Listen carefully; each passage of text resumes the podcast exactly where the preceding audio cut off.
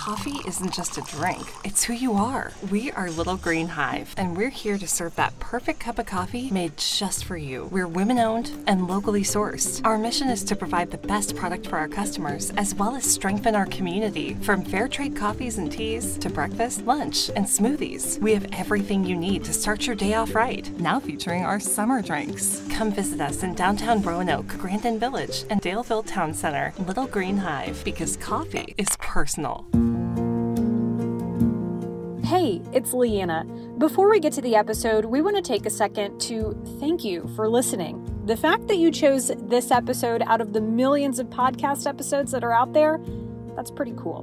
We'd love it if you left us a review, subscribed, shared us with a friend, and if there's something you want to see us talk about on Hometown Stories, just let us know. Send an email to hometownstories at wdbj7.com. Okay, now let's settle in for today's episode.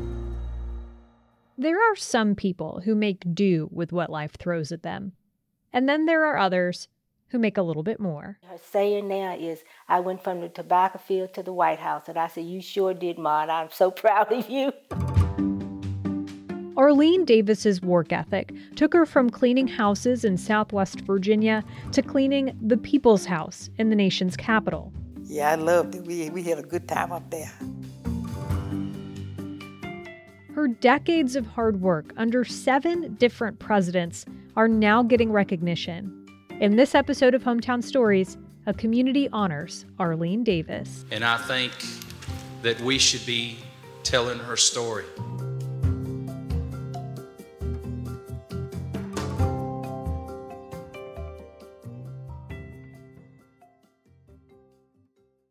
In a small southern Virginia town where everyone knows everyone, word can travel fast.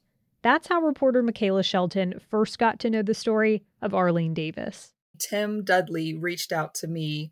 Um, he works for Pittsylvania County, and I also knew him from growing up with him in church uh, when I was little. And so he was saying, I've got a really great story for you that I know you're probably going to want to cover.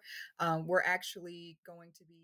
That's how it began word of mouth among the community and an effort to honor one of their homegrown successes. I was really excited. I couldn't wait to reach out. So, Michaela gets connected with a woman named Eveline Potter. You know, I told her who I was, and she was like, Oh, you lived right down the road from us. she was like, um, you know, I remember seeing you playing ball in the front yard with your dad almost every day. And I was like, no way, this is just crazy and very full circle. Eveline then arranged for Michaela to meet her mother, Arlene Davis. And they start Arlene's story at the beginning. She grew up in Halifax County. Um, and, you know, she didn't grow up in a very wealthy family. Um, they didn't make much on the tobacco farm. And when she was in eighth grade, her dad actually passed away. And so back then, you know, the kids were expected to help out raising the younger kids. And she was actually the oldest of 10 siblings. So she was really expected to put in work and help out her mom. She ended up uh, just house sitting for people in the neighborhood. And then she moved more towards cleaning homes and um, being a maid for people. After she cleaned houses for a while, one day her cousin said, Well, why don't you come to DC with me? So my mother thought that was a good idea, but it was one dilemma. That was me. By this time, Arlene had become a mother, and she was hesitant about leaving Eveline. But her daughter told her, she was like, You know, I know you need to do this. It's for our family. So I'm more than happy if you go. And so um, Arlene's parents actually watched her daughter for her to allow her to go up there. Arlene joins her cousin in the capital and begins cleaning houses. And one day, she sees an ad for a job at the White House, working for the Executive Administrative Office.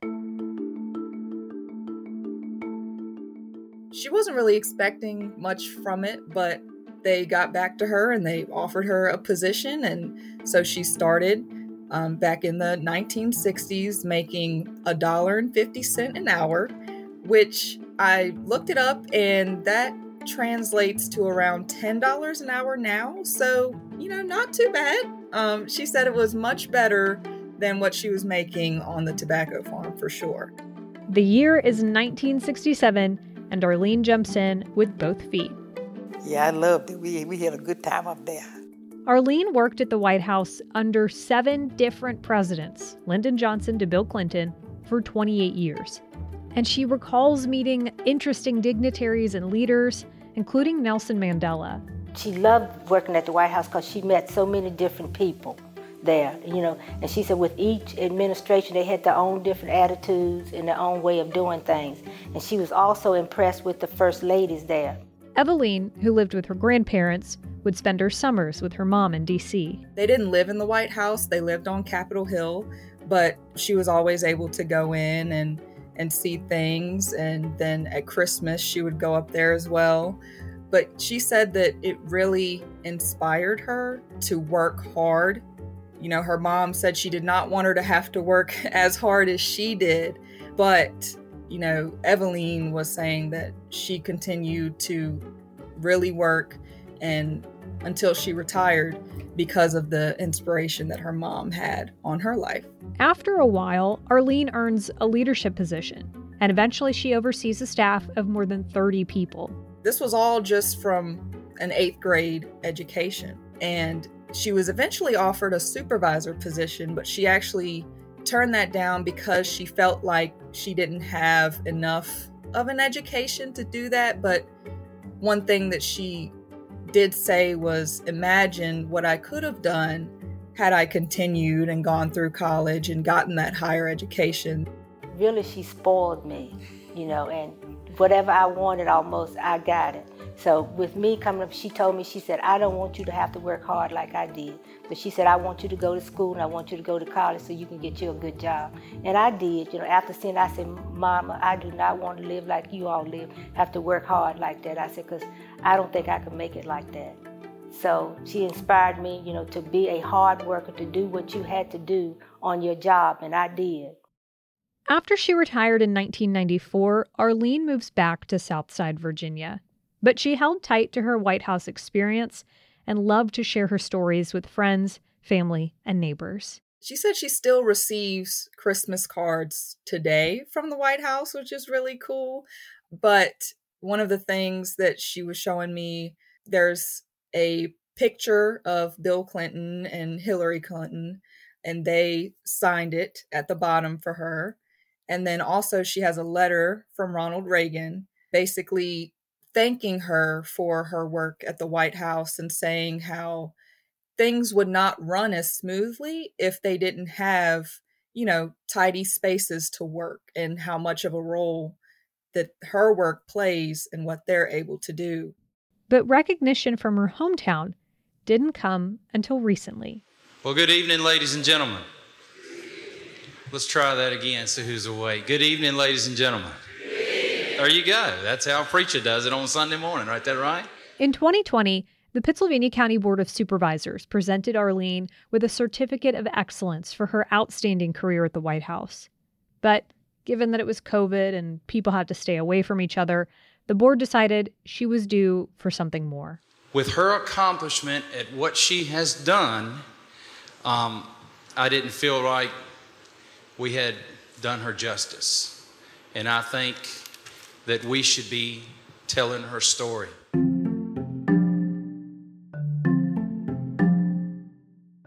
During the June 20th Board of Supervisors meeting, Tim Dudley greets the crowd and is joined by other board members on the floor. They wheel out a podium and then a chair for Arlene, and her family stands alongside her. Hands clasped in her lap, she looks out to the crowd with a big, warm smile. You think you are somebody in that chair now, don't you? Arlene giggles and nods her head yes. Pittsylvania County Board of Supervisors Resolution 2023 06 02. Resolution declaring July 11th, that's your birthday, ain't it? All right. July 11th as Arlene Poindexter Davis Day in Pittsylvania County. There you go. That's okay. Virginia at the Pittsylvania County Board of Supervisors Board Business Meeting on June 20th, 2023, the following resolution was presented and adopted. Whereas, and there's going to be a lot of whereases, just, just please bear with me. Whereas Arlene Poindexter Davis is a county citizen who resides in the Staunton River District. After all those whereases, the board officially declares her birthday, July 11th, as Arlene Davis Day, and the crowd gives her a standing ovation. Now let's give her a hand.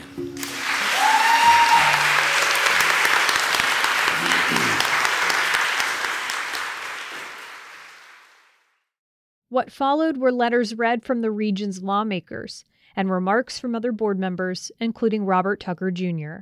Ms. Davis, it is certainly um, a pleasure to see you face to face. I, uh, I applaud you and I salute you and I celebrate you, especially on the wake or in the wake of uh, Juneteenth, when um, effectively that ended slavery in this country. So thank you and thank God for all of the contributions you made to this nation. Tucker invites Anita Royston, president of the local chapter of the NAACP, to deliver remarks. Miss Arlene lived with a spiritual awareness that transcended human understanding, using her labor as a means to serve God. Her trustworthiness at the highest levels made her a respected source of knowledge. She exemplifies the journey of learning from experience, developing expertise, and guiding others toward professionalism. Her longevity speaks to a job well done. Her story represents a vital part of the silent history that we, the living, must give voice to, ensuring that those who follow recognize the diverse avenues leading to a dynamic and fulfilling success. And finally, her daughter Eveline comes to the podium. But she did what she was supposed to do and she was dedicated to her job. I know when I used to have to go up there for the summer to stay with my mother, I would come mm-hmm. down to pick her up with my stepdad. My mother would come out of that that executive office building, swinging her pocketbook, and like she, you would thought she was the, pres- the president's wife. And she would get in the car, and I say, "Ma, you tired?" "Oh no, indeed," because see, she loved what she was doing. Mother, I'm proud of you. Thanks for all you did. You instilled working hard in me. And Tim and this board of supervisors, a job well done.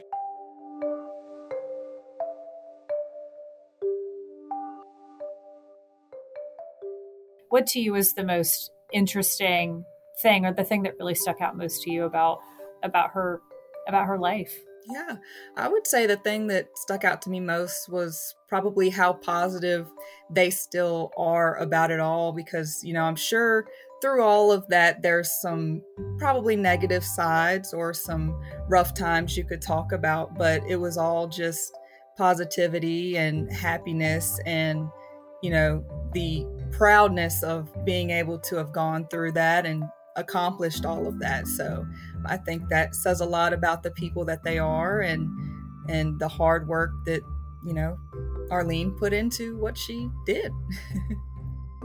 and they also hope that it inspires young women and especially women of color today to be able to know that through hard work you can accomplish things that you know you never would have thought could happen Her saying now is, I went from the tobacco field to the White House. And I said, You sure did, Ma, and I'm so proud of you.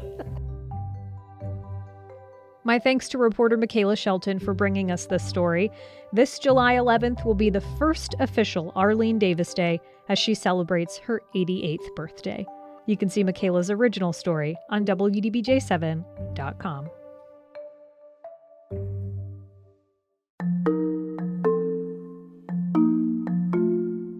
A few weeks ago, a local public school district had to close because of a ransomware attack. In the spring, Bluefield University also fell victim to an attack that ensnared operations there for weeks. Two years ago, our entire region was dealing with the effects of a cyber attack against the Colonial Pipeline. You know, malware and technology is constantly evolving. As our online networks get more sophisticated, so do the bad guys. the FBI cannot investigate what we don't know. In the next episode of Hometown Stories, we sit down with FBI Richmond's Cyber Squad to talk about cyber vulnerabilities and ways we can stay protected.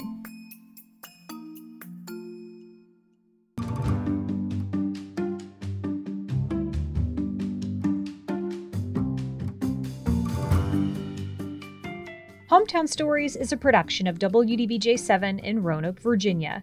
This episode was written and produced by me, Leanna Scacchetti, and edited by Ben Roquelmi. We'll see you next time.